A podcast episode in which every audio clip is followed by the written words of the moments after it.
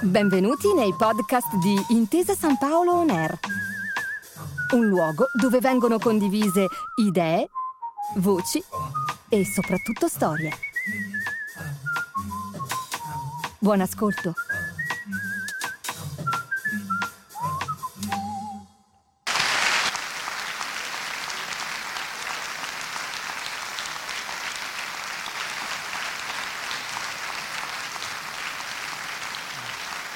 Buonasera a tutti.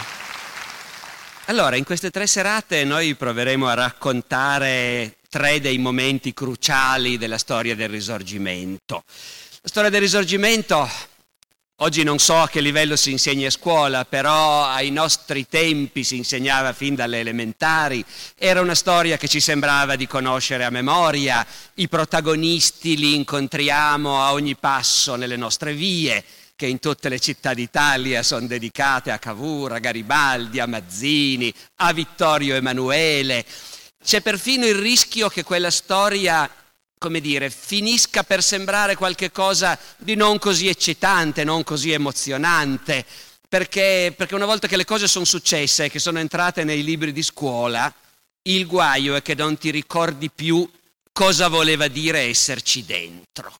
E invece quello che noi dobbiamo cercare di fare è cercare di capire cosa voleva dire essere lì, cosa provavi quando ti arrivavano le notizie di quello che stava succedendo. E il nostro punto di partenza è un anno che ha talmente emozionato e sbalordito tutti quelli che vivevano in Italia e in Europa, che poi per generazioni si è continuato a usare quell'anno come un sinonimo di, di disordine, di novità incredibili, è successo un 48. Io non credo che le generazioni più giovani lo continuino a dire, ma per tanto tempo si è continuato a dire è successo un 48. Il 48, l'anno delle rivoluzioni, è un anno veramente incredibile e noi dobbiamo fare lo sforzo di pensare cosa voleva dire vivere in una qualunque città europea e leggere ogni mattina sui giornali quello che stava succedendo. L'Europa del 48 è un'Europa, come dire, che esce da 30 anni di governo autoritario, monarchie assolute, la restaurazione, la rivoluzione francese è una roba vecchia, finita da tanto tempo.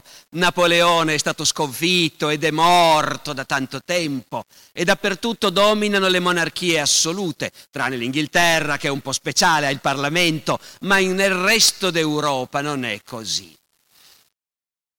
E poi all'improvviso, nel 48, in questa Europa, piena di giovani oltretutto, eh? perché l'Europa di allora dobbiamo immaginarcela come il terzo mondo di adesso, dove i vecchi sono pochi e ci sono tantissimi giovani, i quali non avevano idea di cosa gli riservava il futuro. E poteva sembrare anzi un futuro un po' grigio, tutto sommato. Poi di colpo nel 48 comincia a cambiare tutto. Di colpo la rivoluzione esplode in una città europea dopo l'altra. E la rivoluzione a cui la gente partecipa non è una rivoluzione fatta da pochi, è una rivoluzione a cui i giovani partecipano.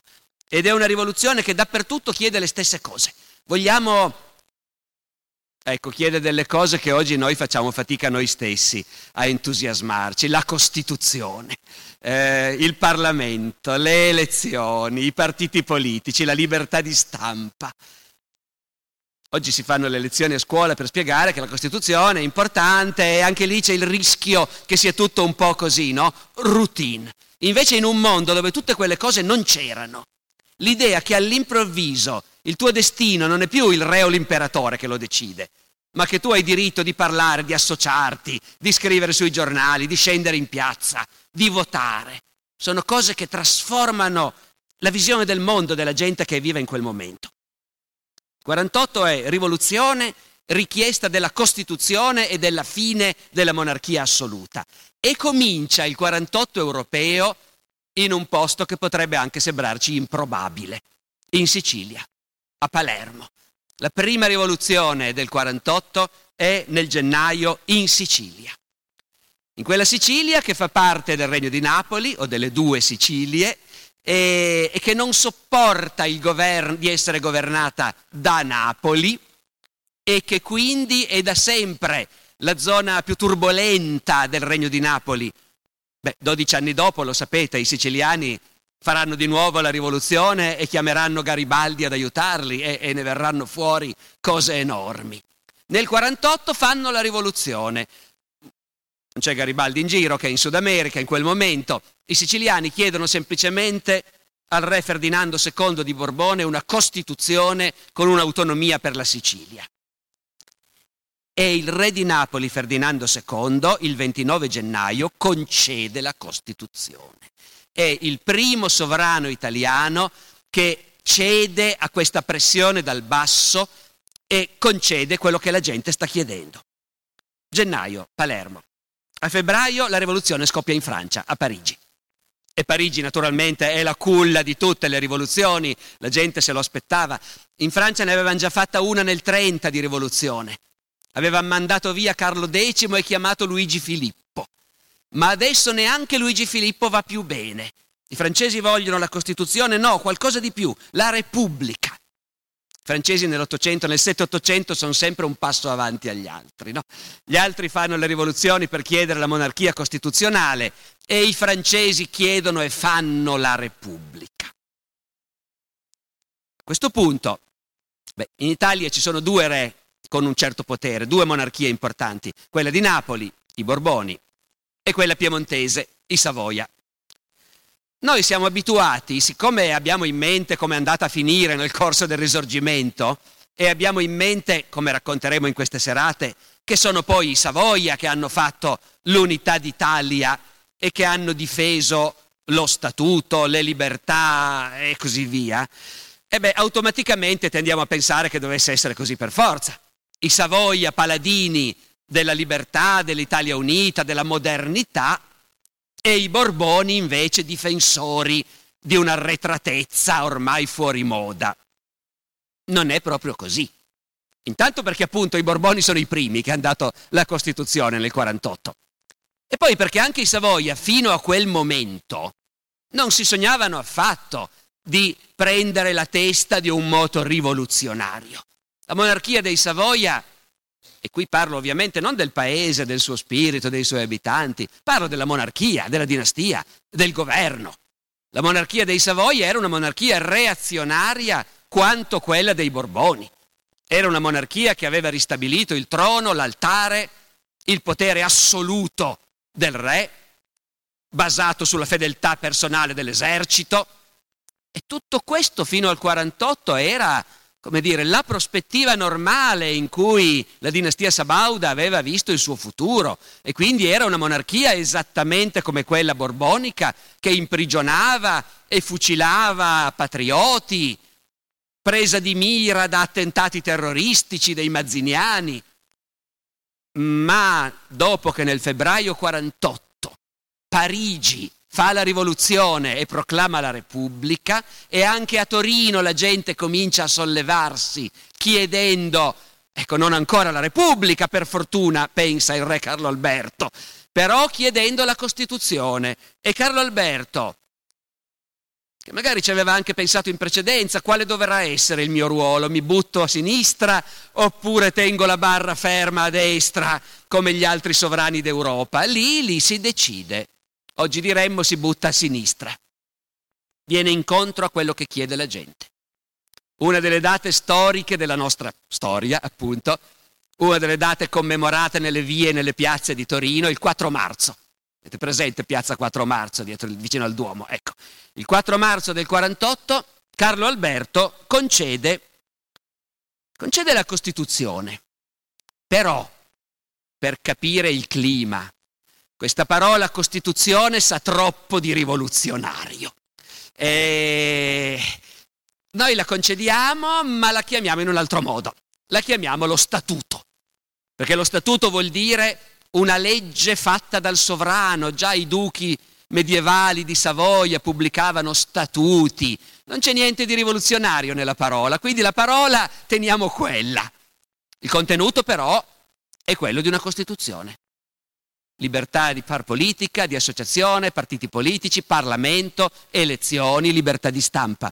Chi annusa l'aria ci si butta. Uno degli uomini più ricchi del Piemonte, che si è un po' stufato di fare solo i soldi e avrebbe voglia di fare qualcos'altro, Camillo Benso, conte di Cavour, decide che tutto sommato in questo nuovo mondo è ora di buttarsi in politica. Fondare un giornale, fondare un partito, presentarsi alle elezioni, andare in Parlamento, tutte cose che prima erano impensabili, non c'erano e basta. Ma di cose impensabili continuano a succederne in questo 48 che rimarrà appunto nella memoria di generazioni come l'anno più incredibile della storia d'Europa fino a quel momento. Perché la rivoluzione scoppia nel cuore della più grande potenza conservatrice del continente, l'impero d'Austria. La rivoluzione scoppia a Vienna. A Vienna la folla, guidata dagli studenti, quindi dai giovani, prende il possesso della città ed esige dall'imperatore, esige la cacciata di un politico odiato perché è troppo tempo che è lì e rappresenta la monarchia assoluta, è una vecchia conoscenza anche di noi italiani, il principe Metternich. Ebbene, nel del, nel, nell'aprile del 48 la folla a Vienna esige e ottiene la cacciata di Metternich e la Costituzione. E l'imperatore promette, si eleggerà un Parlamento in cui saranno rappresentati i mille popoli dell'impero austriaco.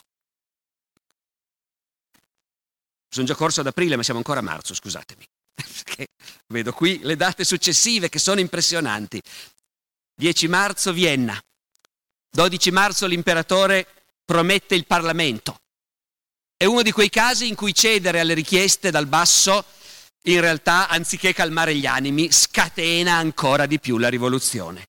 Perché a questo punto, nelle altre grandi città dell'impero austriaco, in ogni grande città scoppia la rivoluzione nazionale che chiede l'indipendenza o almeno l'autonomia. Il, 13, il 15 marzo a Budapest si proclama l'indipendenza dell'Ungheria. Il 17 marzo a Venezia si proclama la Repubblica di San Marco.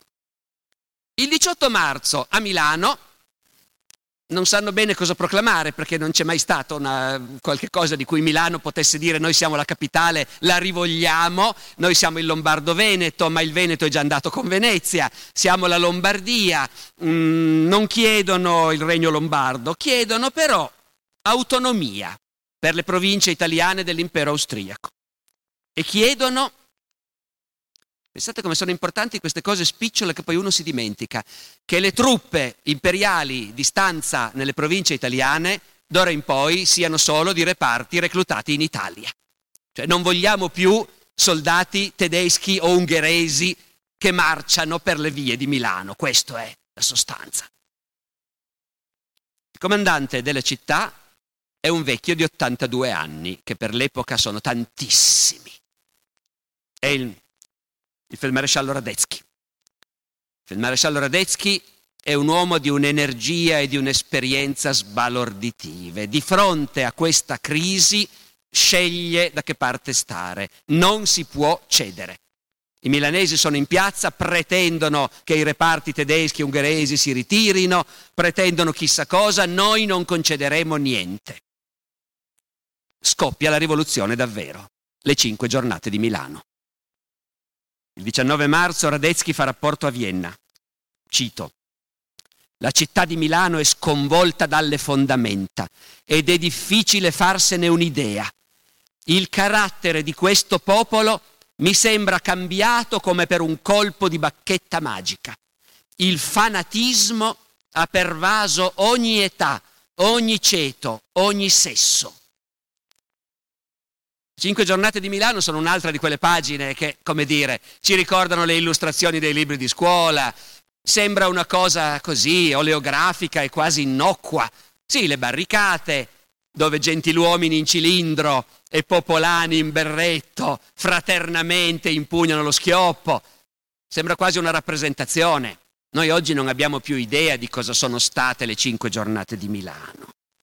Cinque giornate di Milano vuol dire non solo le barricate dove si spara, ma vuol dire i morti per le strade, una marea di morti per le strade, vuol dire il giovanotto barbuto che spunta da un angolo con un coltellaccio e sgozza il soldato che è rimasto isolato, vuol dire i soldati austriaci che irrompono nelle case da cui si spara e uccidono a baionettate tutti quelli che ci sono dentro, vuol dire le migliaia di morti per le strade, soprattutto soldati, perché i soldati sono intrappolati nelle viuzze di questa città che per l'epoca è una metropoli, ma è una Milano piccolissima. Va dal castello sforzesco a Porta Romana, è tutta lì Milano. 160.000 abitanti. 160.000 abitanti che quasi tutti dalle, stra- dalle, barricate e dalle case sparano, gettano tegole, gettano macco- mattoni, aggrediscono i soldati e 14.000 soldati che rispondono al fuoco nelle strade, ma via via vengono buttati fuori dalla città. Alla fine si conteranno molte centinaia di morti fra i cittadini e 4.000 morti fra i soldati in cinque giorni. Carlo Cattaneo, uno dei grandi intellettuali dell'epoca, uno dei grandi precursori dell'idea federalista in Italia, milanese, e lì fa parte del governo provvisorio nominato dalla città. Carlo Cattaneo, raccontando queste cose, dice c'è una cosa di cui ci possiamo vantare, noi, noi non ammazzavamo i prigionieri, gli austriaci invece sì, fucilavano tutti quelli che gli cadevano in mano. Allora capite appunto, siamo lontani dalle vignette dei libri di scuola, siamo di fronte a vicende sconvolgenti, perché sconvolgente è l'odio nazionale che in quel momento invade la gente.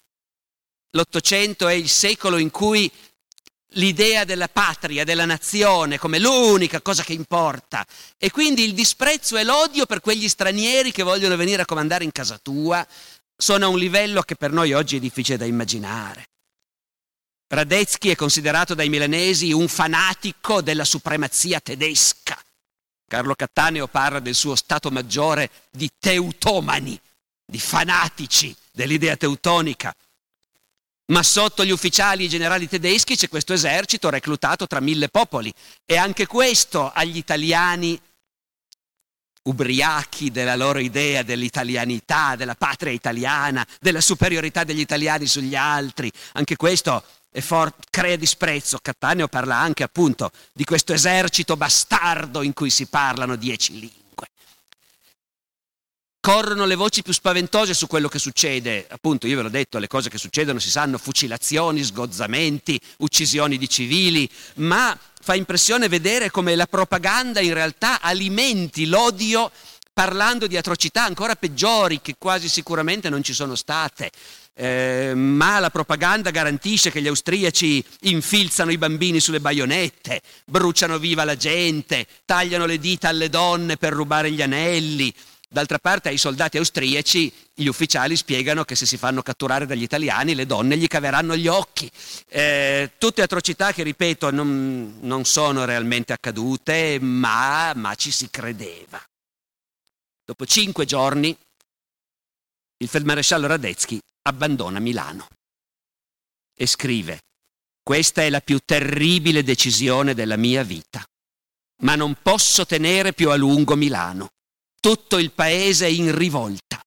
Perché non è solo Milano, sono quasi tutte le città della Lombardia e del Veneto che sono insorte o stanno per insorgere. E allora l'esercito austriaco non può più tenere Milano, deve uscire, deve ritirarsi. Ovviamente si ritira verso Oriente, perché lì ci sono le fortezze del quadrilatero.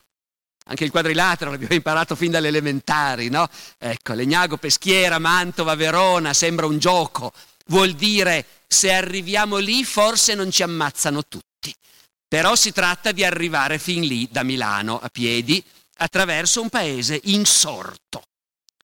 E non solo un paese insorto, ma col terrore che a questo punto Carlo Alberto, re di Sardegna, approfitti dell'occasione, dichiari guerra, entri in Lombardia e attacchi questo esercito austriaco che si sta ritirando attraverso una campagna dove da ogni paese può capitare che gli sparano addosso sempre Radetzky, sono minacciato alle spalle dai piemontesi.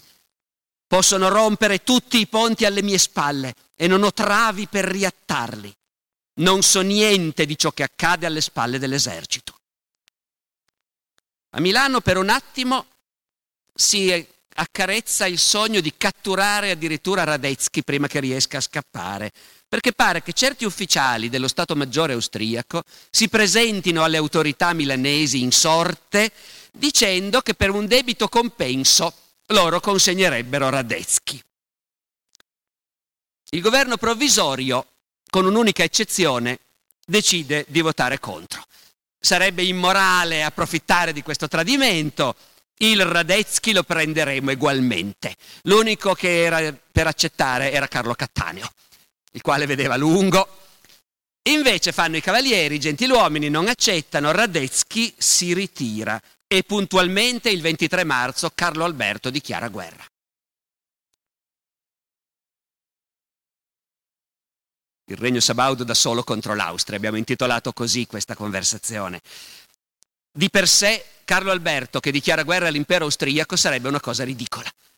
L'impero austriaco è sette volte più grande, più popoloso del regno di Sardegna. Però in quel momento l'impero austriaco è in preda alla rivoluzione. E apparentemente gli altri sovrani italiani sono disposti a dare una mano a Carlo Alberto. Il Granduca di Toscana promette di mandare truppe e manderà qualcosa. Ferdinando di Borbone, re di Napoli, promette di mandare truppe, manderà poi soltanto due battaglioni a titolo puramente simbolico. Perfino il Papa Pio IX, che anche lui ha fatto buon viso alla rivoluzione e ha promesso di appoggiare la causa della libertà, perfino Pio IX si impegna a mandare truppe ed effettivamente una divisione dell'esercito pontificio e una divisione di volontari romani si mettono in marcia verso nord. Quindi in apparenza il regno di Sardegna non è poi così solo. Però intanto è soltanto l'esercito piemontese che si trova sul confine. Gli altri devono arrivare e vedremo quando arriveranno e chi arriverà. Ci sarebbe la possibilità di accrescere molto questo esercito perché arrivano volontari dappertutto. Però qui cominciamo a capire la difficoltà per Carlo Alberto, per un re di Sardegna, per un Savoia, di sposare davvero la causa, che è la causa della rivoluzione. In generale per un re sposare la causa della rivoluzione è contraddittorio. Qui si può dire, certo, ma è una rivoluzione fino a un certo punto, monar- possiamo fare una bella monarchia italiana con i Savoia alla testa, certo, per questo alla fine Carlo Alberto si decide. Però, però, però ci sono troppe cose che non vanno, tutti questi volontari che arrivano e che vorrebbero essere armati. E chi sono? Sovversivi, rivoluzionari, rossi, comunisti. Eh, non si può. L'esercito sabaudo rifiuta di armare i volontari. Avrebbero dato un bel appoggio, ma non ci si fida.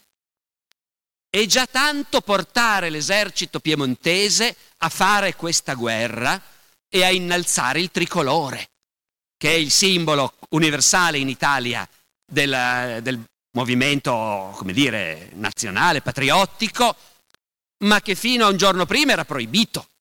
Il tricolore era un simbolo sovversivo, vietato nel Regno di Sardegna come in tutti gli altri stati. Adesso invece il Regno di Sardegna innalza il tricolore e l'esercito sabaudo marcia sotto il tricolore al comando dei suoi ufficiali nobili i quali fino a quel momento sapevano che lo scopo dell'esercito era di difendere il trono, l'altare, l'assolutismo e che quelli che parlavano di Italia, di patria, di nazione erano dei criminali. Adesso quegli stessi ufficiali devono andare a farsi ammazzare per una causa che fino al giorno prima era la causa del nemico. Il risultato è che in questo esercito nessuno è tanto sicuro e tutti temono tradimenti e inganni, perché se marciamo per una causa che non sono proprio sicuro che anche i miei colleghi siano d'accordo e i generali saranno davvero d'accordo oppure no. Fin dall'inizio la guerra dell'esercito piemontese è avvelenata dal timore che il tradimento si annidi anche ai vertici, anche fra i comandanti. Però i soldati gridano viva l'Italia e lo fanno senza che gli sia stato ordinato.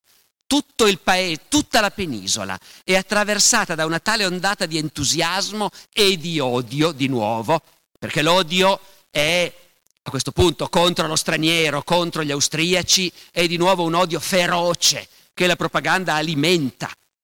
Insisto ancora su questo, poi non ne parlerò più, ma dalle lettere dei soldati piemontesi durante la guerra del 48 si vede chiaramente che gli ufficiali gli facevano credere che gli austriaci cavano gli occhi ai prigionieri, sventrano le donne incinte e così via.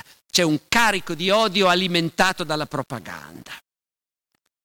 E dunque l'esercito piemontese finalmente entra in Lombardia e comincia a inseguire Radetzky che si sta ritirando. Quando si dice esercito, anche qui, noi li vediamo magari raffigurati nei quadri, sono tutti in divisa, tutti uguali, ci sembra che sia la stessa cosa. No, gli eserciti non sono tutti uguali.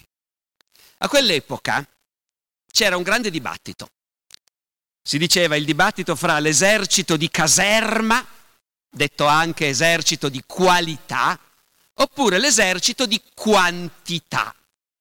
Ve lo spiego entrando un po' nel dettaglio perché bisogna capire chi erano quei piemontesi che si sono trovati a combattere a Goito, a Pastrengo e poi a Custozza. Ecco, chi erano? E chi erano i loro nemici? Gli austriaci. In Austria avevano scelto l'esercito detto di qualità, e cioè non troppi soldati, ma che fanno un servizio militare lungo. Otto anni o dieci anni di servizio militare. Questo vuol dire che il soldato viene strappato alla società civile, la sua casa è l'esercito, suo padre è il capitano, l'esercito crea una specie di mondo a parte, no? E questo alla monarchia assoluta va benissimo.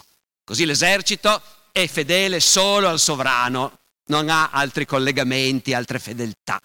E i soldati non sono magari così tanti, ma sono soldati esperti che conoscono bene il mestiere. L'esercito piemontese ha scelto la strada opposta, l'esercito di quantità, che in effetti è la strada del futuro. Eh? Gli eserciti poi dell'Ottocento e del Novecento saranno questo, coscrizione obbligatoria per tutti. In Piemonte non c'è la coscrizione per tutti, si tira a sorte, ma se ne tirano a sorte tanti. Così anche una piccola potenza come il Piemonte può avere un grosso esercito. Però si tirano a sorte tanti soldati perché gli si fa fare solo un anno di servizio militare. Poi si mandano a casa, però per 15 anni possono sempre essere richiamati. Questa scelta, lo ripeto, in futuro sarà vincente, è la scelta della Prussia, che diventerà la più grande potenza militare del mondo. Ma la Prussia aveva capito una cosa, che se poi tu quando scoppia la... capite cosa succede? Quando scoppia la guerra, tutti i soldati che hanno fatto il loro anno negli ultimi 10 anni, 15 anni, li richiami. E quindi di colpo ti trovi un'infinità di soldati. Bellissimo. Prussia però aveva capito che per inquadrare quella marea di soldati ci vogliono anche tanti ufficiali. Tantissimi ufficiali. E se gli ufficiali non possono essere tutti di mestiere, devi avere degli ufficiali di complemento.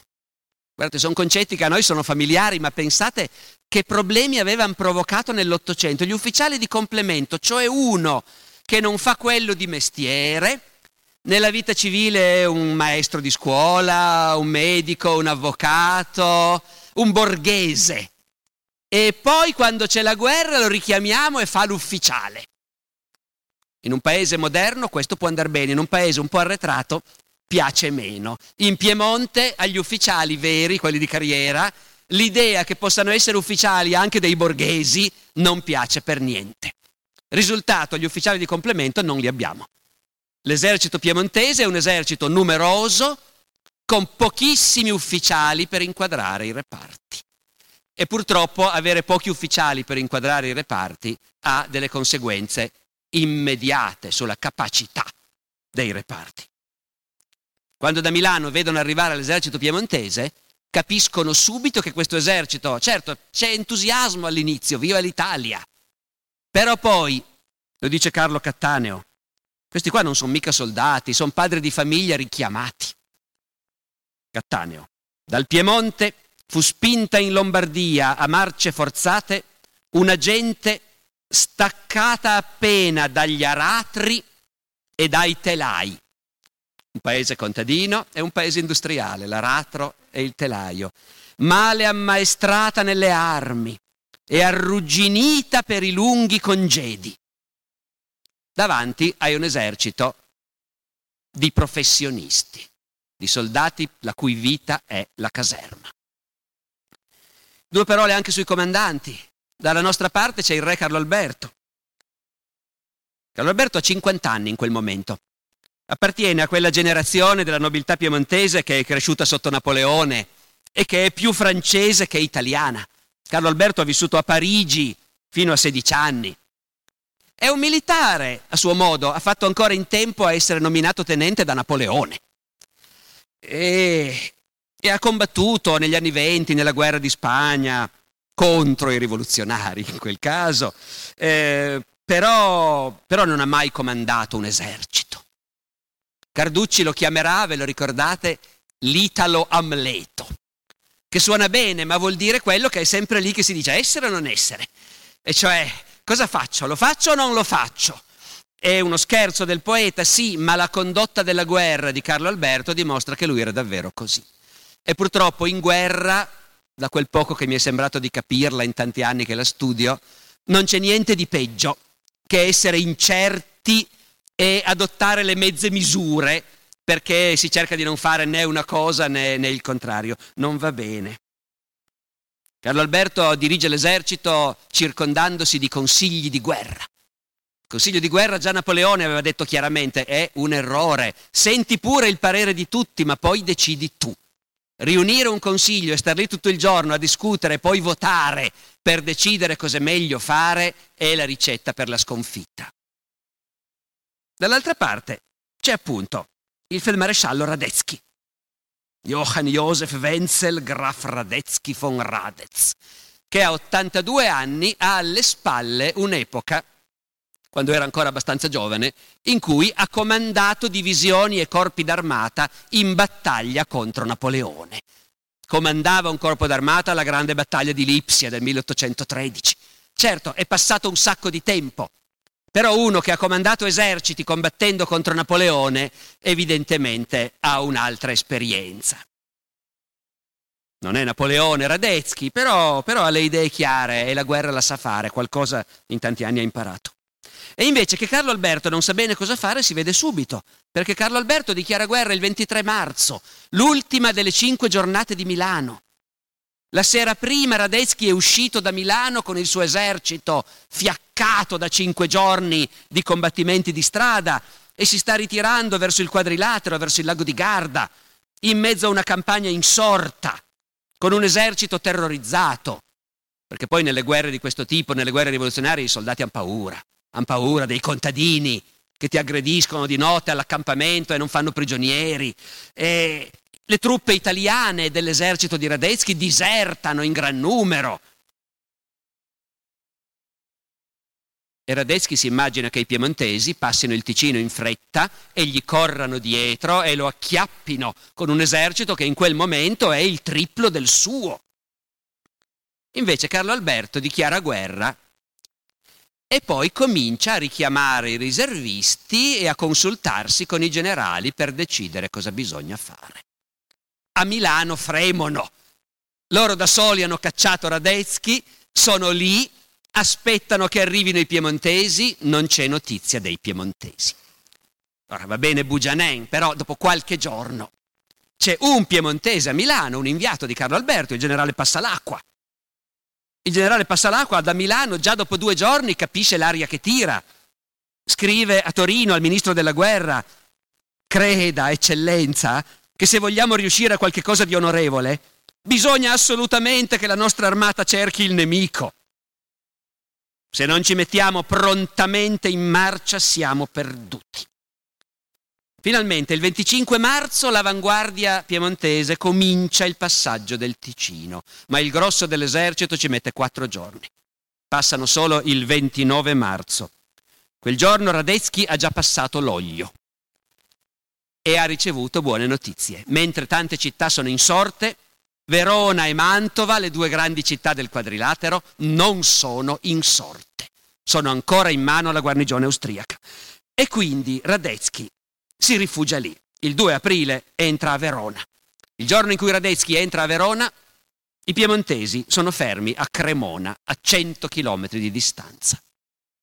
Già questo vuol dire aver perso per metà la guerra. Lo diciamo noi col senno di poi, in realtà loro sono tranquilli, siamo molto più forti. Anche se andiamo avanti con calma, comunque il tempo è dalla nostra parte. Naturalmente oggi è facile dire dovevi andare avanti, eh? dovete anche immaginare un generale, tanto più all'epoca, quando le comunicazioni consistono in messaggeri mandati a cavallo alla ricerca dei generali a cui devono portare gli ordini, in un paese che non è il tuo, che non conosci, dove è il nemico non lo sai. E, e allora si può anche capire che uno prima di muoversi prenda tempo, si guardi intorno e poi andare avanti è anche pericoloso perché un esercito vive finché ha alle spalle delle strade che arrivano fino in patria e per quelle strade arrivano i rifornimenti, le munizioni, i riservisti, le notizie. Guai se il nemico ti sbuca alle spalle, ti taglia le strade di comunicazione, quindi ci si muove con prudenza, per carità. Dopodiché, finalmente, dopo qualche giorno, si va avanti. Il tema, l'avete capito, è passare i fiumi. Basta pensare a come è fatta la pianura padana, no? Se tu sei a nord del Po, vai avanti verso oriente e ogni giorno ti trovi un fiume davanti. Hai passato il Ticino, c'è l'Adda. Hai passato l'Adda, c'è l'Oglio. Hai passato l'Oglio, c'è il Mincio.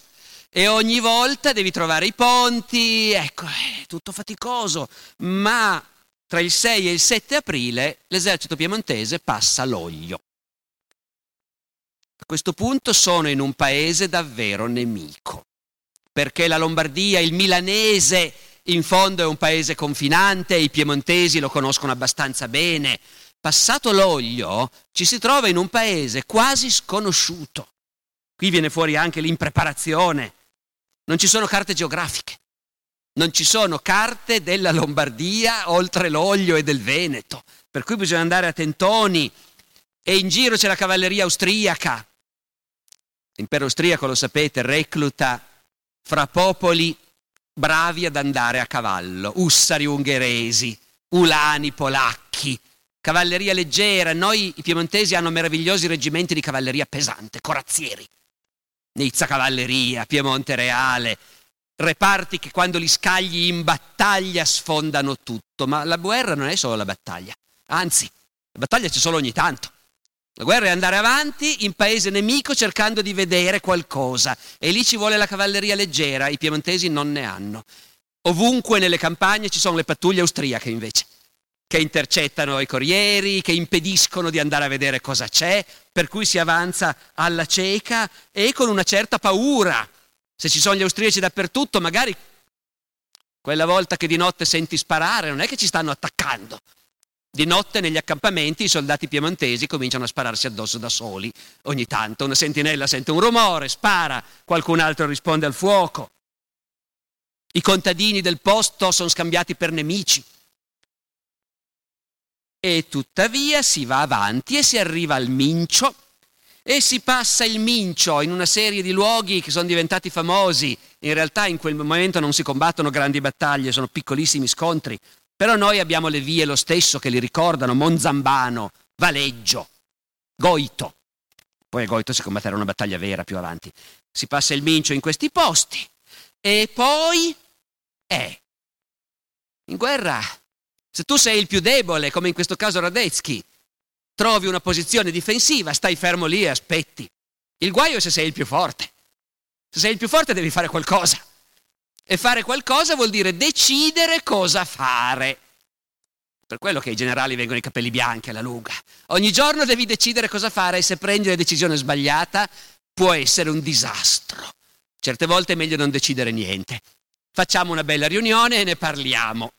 I piemontesi stanno fermi. Quattro fortezze, il quadrilatero. Le due più importanti sono le due città, Mantova, Verona. Eh, e com'è che non sono ancora insorte queste due città? Pare che la popolazione locale sia abbastanza fedele all'impero. Mentre a Milano l'impero e gli austriaci sono odiati, mentre in tutto il milanese fino a Cremona la popolazione locale è insorta, più a oriente la popolazione locale non insorge. E gli ufficiali piemontesi, girando per le campagne del Mantovano, sono costretti a rendersi conto che la popolaz- alla popolazione di quelle zone, di quella che i nostri chiamano la causa italiana, e che nel milanese fa insorgere le masse, e invece lì, tra il mantovano e il veronese, pare che la cosa lasci tutti piuttosto freddi. Bisogna anche dire che sono zone, questa è come dire la retorica asburgica, ma è anche vero, sono zone che sono state sempre ben governate e, e il governo austriaco si è sempre vantato e si vanta in quel momento di essere sempre stato dalla parte del popolo, dei contadini, per evitare che i signori li sfruttassero troppo. Propaganda, ma ci sarà anche un fondo di verità. Quello che è certo è che questa propaganda gli austriaci la usano molto e mi ci voglio fermare un attimo perché vengono fuori delle cose che oggi non ci immagineremmo. In sostanza, durante quei mesi di guerra, i giornali austriaci e i politici austriaci non fanno altro che dichiarare che questa cosa della rivoluzione italiana, del patriottismo italiano, dell'unità d'Italia è tutto un raggiro di pochi aristocratici perché al grosso della popolazione italiana non importa niente. Non è vero, è eh, detto così, ma la propaganda austriaca è sicura e batte su questo. Ma sentite in che termini lo dicono.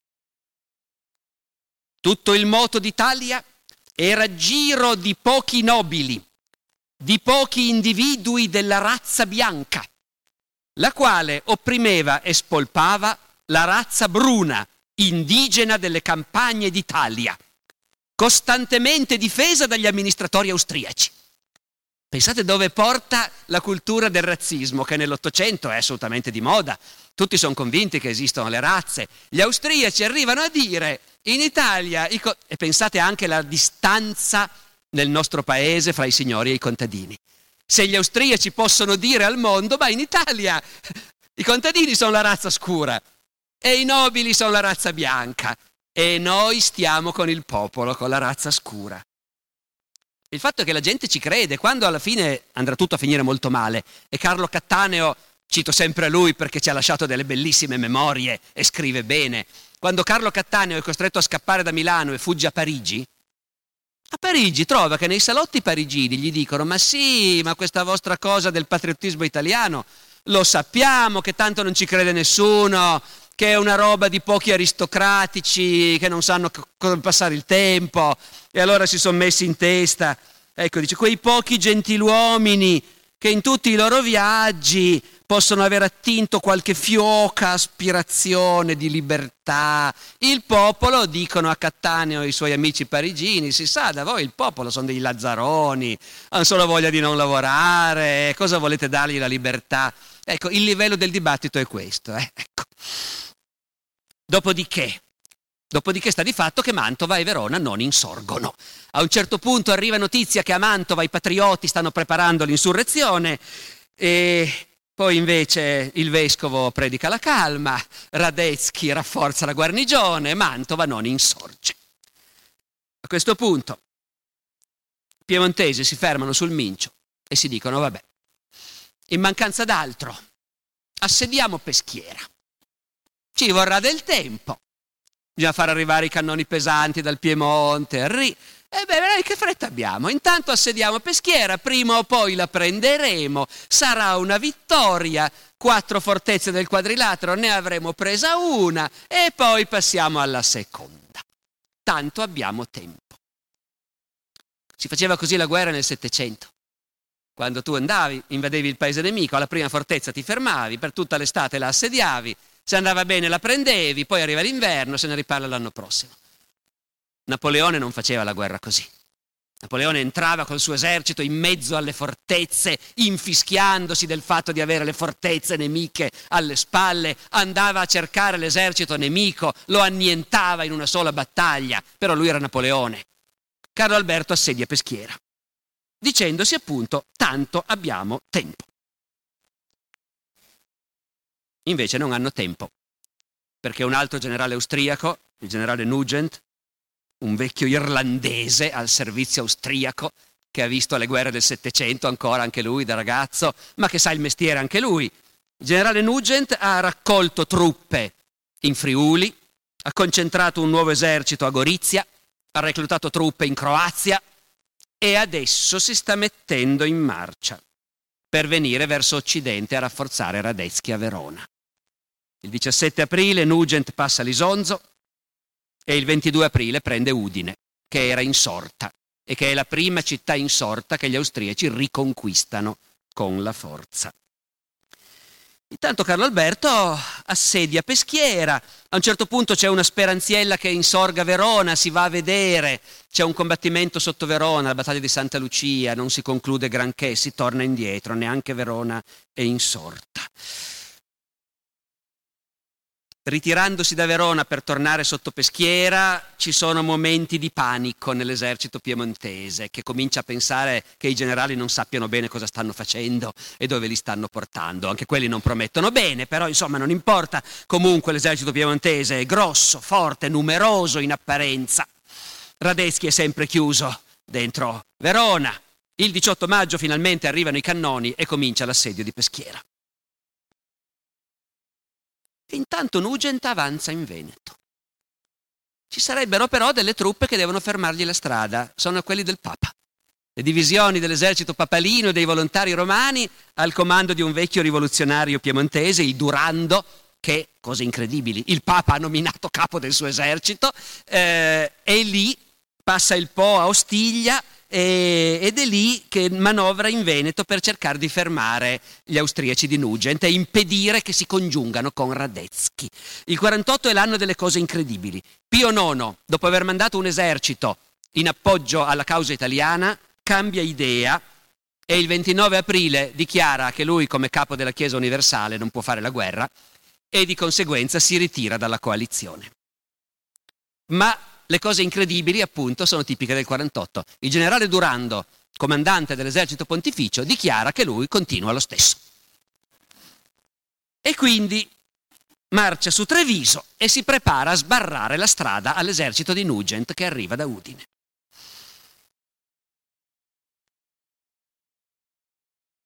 Purtroppo Durando è un rivoluzionario accanito, vecchio mazziniano, uomo di colpi di mano, di bombe e tutto, non è un grande generale. Nugent è un vecchio incartapecorito del Settecento, ma conosce il mestiere. Nugent manovra, inganna Durando, lo aggira e marcia verso Verona lasciandoselo indietro e arriva a Verona con le sue truppe. A questo punto Radetzky, rinforzato, passa al contrattacco e potrebbe già andare a finire molto male, perché i piemontesi sono schierati su un lunghissimo fronte, perché non sapendo nel caso che il nemico ci attacchi da che parte ci attaccherà, e, e allora non sapendo abbiamo schierato l'intero esercito lungo il Mincio su un fronte di 70 chilometri. Anche queste cose Napoleone aveva insegnato che non bisogna farle. Stai, tieni tutti insieme, piuttosto stai un po' più indietro. Se quelli arrivano, comunque prima o poi saprai dove sono e li attacchi. Ma Carlo Alberto fa la guerra come si faceva appunto prima di Napoleone, 70 km di fronte. Radetzky scende giù per aggirare l'estrema destra e colpire alle spalle. Qui per una volta abbiamo fortuna.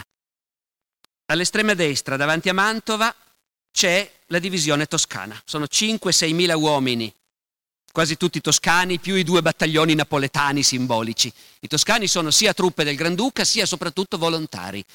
Volontari, i giovani, gli studenti dell'Università di Pisa.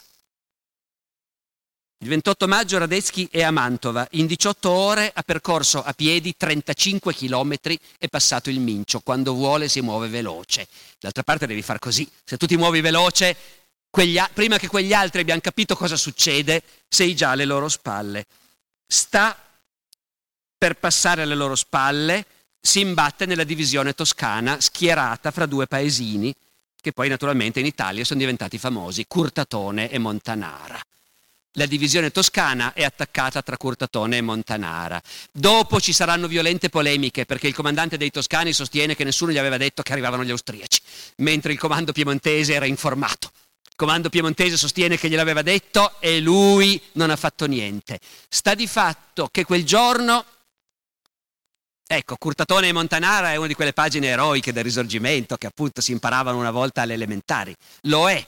Gli studenti toscani si fanno ammazzare sul posto. Tecnicamente è una catastrofe, la divisione toscana viene spazzata via, messa in rotta fugge fino a Brescia, da dove non parteciperà più ai combattimenti, i superstiti dico.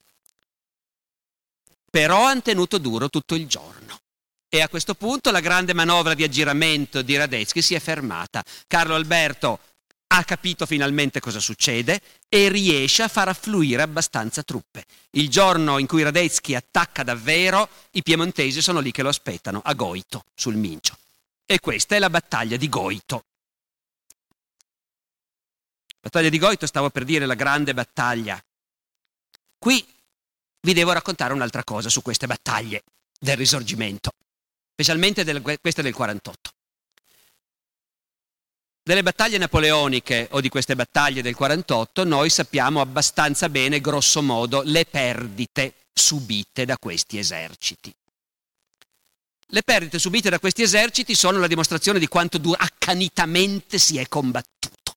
Nelle battaglie napoleoniche si combatteva disperatamente un giorno intero e dopo le grandi battaglie come Borodino o Waterloo, gli due eserciti, sia il vincitore sia lo sconfitto, arrivavano a aver perso il 20, il 25% di tutti gli uomini che avevano messo in linea al mattino.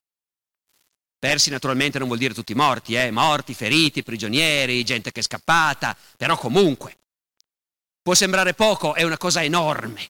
L'idea che un esercito in un giorno di combattimento perda un quarto di tutti i suoi uomini è qualcosa che non succederà mai più, neanche nella prima guerra mondiale o nella seconda. Nelle battaglie napoleoniche succedeva così. Tenete a mente queste percentuali, 20-25%. Il 30 maggio Radetzky attacca i piemontesi a Goito, li trova preparati, attacca ancora, poi decide che è inutile, non si sfonda, perciò si ritira la manovra è fallita e in questo senso Goito è una grande vittoria. Le perdite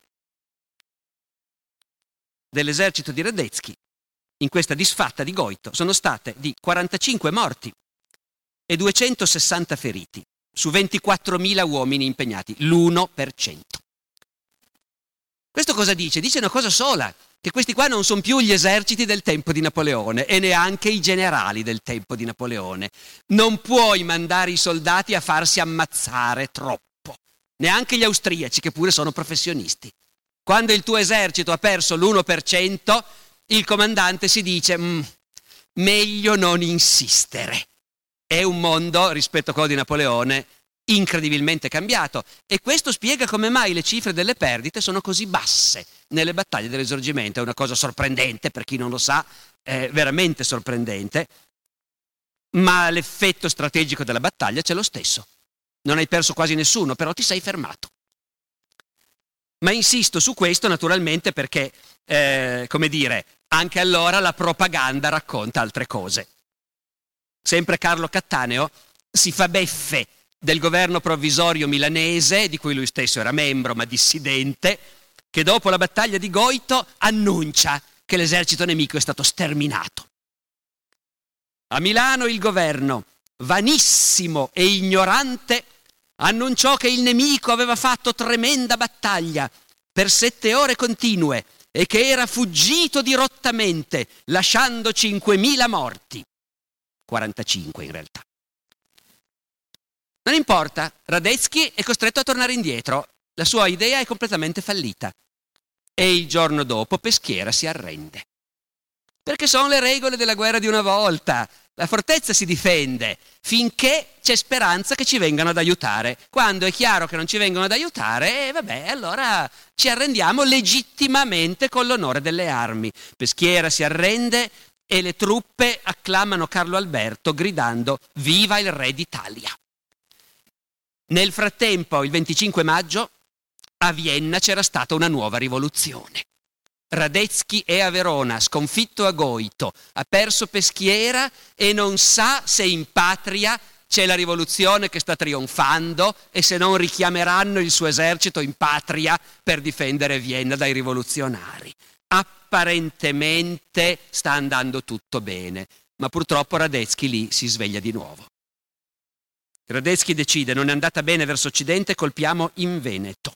Andiamo a catturare le varie città venete che sono insorte. Lì ci sono i pontifici di Durando.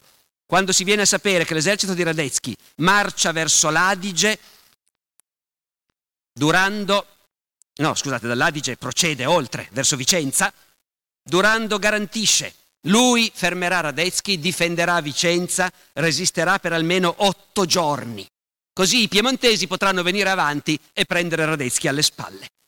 Il 10 giugno Radetzky attacca i pontifici a Vicenza, Durando si arrende il giorno stesso. Firma una convenzione, si ritira col suo esercito a sud del Po, non partecipa più alla guerra. Radetzky in pochi giorni riconquista tutto il Veneto e mette l'assedio a Venezia. E mentre lui assedia Venezia, Carlo Alberto non fa niente e sta fermo sul Mincio. Passa un mese. Il re di Napoli ritira anche quei due battaglioni che aveva mandato. Tanto ormai si è capito, adesso i piemontesi sono davvero soli. Per rimediare si cerca di mettere insieme un esercito milanese. Non c'è tradizione, non c'è abitudine, però si cerca di farlo. Il governo provvisorio recluta soldati. Chi recluta? Gli ex soldati austriaci in congedo. E va bene. Bisogna vestirli. Non abbiamo divise, ma ci sono le vecchie divise austriache nei magazzini. Usiamo quelle. L'esercito da Milano viene mandato a Carlo Alberto un esercito piccolo, formato da ex soldati austriaci, vestiti con divise austriache e con addosso il terrore che se gli austriaci li prendono li fucilano come traditori. Eh... Poi rinunciano alle divise austriache e li mandano al fronte vestiti da contadini come erano vestiti. Il solito Carlo Cattaneo dice che questo esercito lombardo è formato da reggimenti informi che parevano agli stipendi del più pitocco popolo del globo. Non particolarmente contento di questo aiuto, Carlo Alberto sta fermo. Arriverebbe un altro aiuto, accelero perché siamo quasi alla fine. Il 4 luglio arriva al comando di Carlo Alberto il generale Garibaldi, venuto di corsa dal Sud America dove è già celeberrimo per offrire la sua spada alla causa nazionale. Carlo Alberto è spaventatissimo. Questo è un famoso sovversivo, condannato a morte per terrorismo. Eh, non se ne parla neanche. Lettera di Carlo Alberto al ministro della guerra. Ho concesso oggi udienza al celebre generale Garibaldi, il quale Garibaldi dice il re ci ha offerto l'aiuto suo e anche di volontari che recluterebbe lui. Gli antecedenti, dice il re, di questi signori e specialmente del sedicente generale il suo famoso proclama repubblicano ci rendono assolutamente impossibile accettarli nell'esercito. Si potrebbe forse dar loro un sussidio purché si tolgano dai piedi. E così l'unico grande generale che l'Italia ha in quel momento viene mandato via dicendogli no grazie, non serve. L'esercito è sempre lì, schierato su 70 chilometri, dall'Adige sopra Verona fino a Governolo dove il Mincio confluisce nel Po. È piena estate. Fa un caldo mortale, i soldati sono in divise di lana col cappotto. Cominciano a morire di colpi di sole. Gli ospedali sono pieni di malati. Il servizio dei viveri non funziona, i soldati fanno la fame in mezzo alle campagne più ricche d'Europa. E Radetzky, sistemato il Veneto, raccoglie nuove truppe e viene avanti.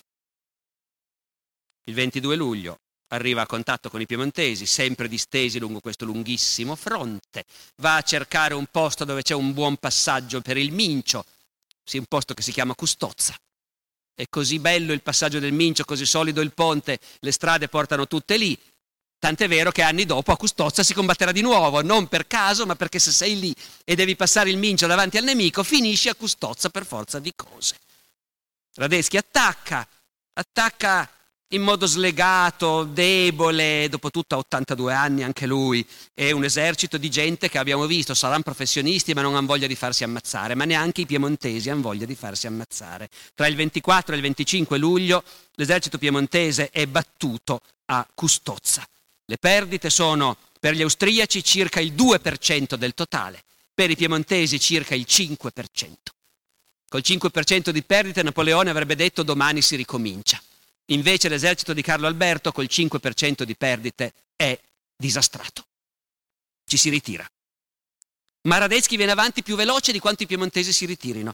Il 26 luglio Radetzky è già oltre il Mincio e minaccia di tagliare la ritirata. A questo punto Carlo Alberto manda a chiedere un armistizio. Radetzky dice facciamo l'armistizio se vi ritirate dietro l'Adda. La ritirata dietro l'Adda permetterebbe di salvare Milano. Col senno di poi sarebbe stata una buona idea. Carlo Alberto si impunta. No, è troppo. Continuiamo a combattere. Ma il suo esercito si sta sfasciando. I soldati disertano e gli austriaci vengono avanti e gli abitanti delle campagne appena si arriva in zone, andando indietro, di quelle dove c'era stata l'insurrezione, anche gli abitanti civili cominciano a scappare insieme all'esercito piemontese perché hanno paura del ritorno degli austriaci. Quindi in questo clima, in mezzo ai profughi, ai fuggiaschi civili, ci si ritira. Il 27 luglio si fa saltare il ponte di Goito. Il 28 luglio i piemontesi sono dietro l'Oglio. Il 31 luglio sono dietro l'Adda. Dall'Adda e l'Oglio la popolazione civile ha quasi sgombrato, Cremona è deserta, sono tutti terrorizzati dal ritorno di Radetzky. Ma non si riesce a difendere neanche l'Adda. Il primo agosto gli austriaci lo passano e bisogna quindi ricominciare a ritirarsi. A questo punto due possibilità. O si torna a casa o si va a Milano.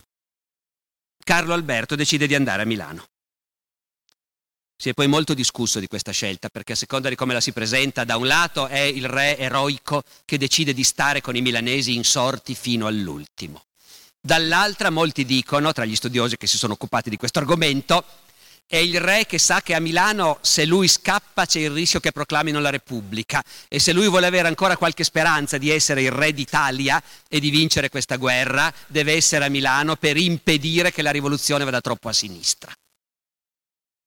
Non lo sapremo mai con certezza, non siamo nella sua testa, lui non l'ha mai raccontato. Sta di fatto che va a Milano, dove però le cose si mettono malissimo. Intanto perché siamo... Non è soltanto adesso che il tempo è impazzito, in ogni epoca ci sono momenti in cui il tempo è impazzito. Il primo agosto, quando i piemontesi arrivano nei sobborghi di Milano, un uragano di violenza mai vista rende l'intera zona un pantano, uccidendo uomini e cavalli, così dicono le testimonianze del tempo. Tuttavia i, milanesi si, eh, i piemontesi si trincerano per difendere Milano. Si trincerano in quella che allora era una periferia di cascine, di sobborghi e che oggi sono invece quartieri della città, Chiesa Rossa, il Vigentino, il Corvetto. E e però scoprono che i milanesi non li stanno accogliendo bene. I milanesi avevano acclamato Carlo Alberto che portava la guerra contro il nemico e poteva buttare fuori gli austriaci dall'Italia. Questo Carlo Alberto sconfitto ai milanesi non piace per niente. La popolazione lo accoglie con estrema freddezza. Tuttavia il governo provvisorio offre a Carlo Alberto l'aiuto del popolo in armi per difendere Milano. Carlo Alberto rifiuta di armare il popolo, non si fida, lo difenderà l'esercito piemontese Milano. E, e però il primo giorno in cui Radetzky attacca, il 4 agosto, i piemontesi cominciano a essere a mal partito e Carlo Alberto, un'altra volta, chiede l'armistizio e offre a Radetzky Milano in cambio della possibilità di ritirarsi in Piemonte con l'esercito. A Milano il clima è tale che i primi che vengono in città, dai sobborghi dove si combatte, i primi che vengono in città, raccontando che il re abbandona Milano e si arrende, vengono uccisi, linciati dalla folla, come appunto seminatori di fake news, diremmo noi oggi. Milano suona le campane a martello per chiamare il popolo all'insurrezione, ma l'insurrezione rischia di rivolgersi contro Carlo Alberto il quale è venuto in città e si ritrova assediato in Palazzo Greppi dalla folla furibonda che lo reclama e che probabilmente se gli mettesse le mani addosso lo appenderebbe a un lampione. Eh, per tutta la notte c'è da un lato il rischio che la folla si impadronisca di Carlo Alberto e lo linci e dall'altro il rischio che l'esercito piemontese attacchi Milano e la metta a ferro e fuoco per liberare il suo re. Poi alla fine, a forza di mediare, si riesce a evitare il peggio. I bersaglieri arrivano a prendere Carlo Alberto, lo portano fuori e l'esercito si ritira in Piemonte e Radetzky entra a Milano. Ci sarà, come sapete, un appendice di questa infelice guerra, un appendice altrettanto infelice, quella del 49 con la battaglia di Novara, non ve la racconto perché non abbiamo più il tempo e tanto sapete com'è andata a finire e tanto, come dire, purtroppo è una replica, i protagonisti sono gli stessi e il risultato è lo stesso.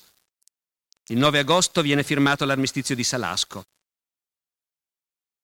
A Vienna, Johann Strauss comincia a comporre un nuovo brano musicale per celebrare la meravigliosa vittoria che l'esercito imperiale ha conseguito in Italia. La prima sarà già il 31 agosto a Vienna. Ha composto a tempo di record, in tre settimane, ha composto la marcia di Radeschi. Grazie.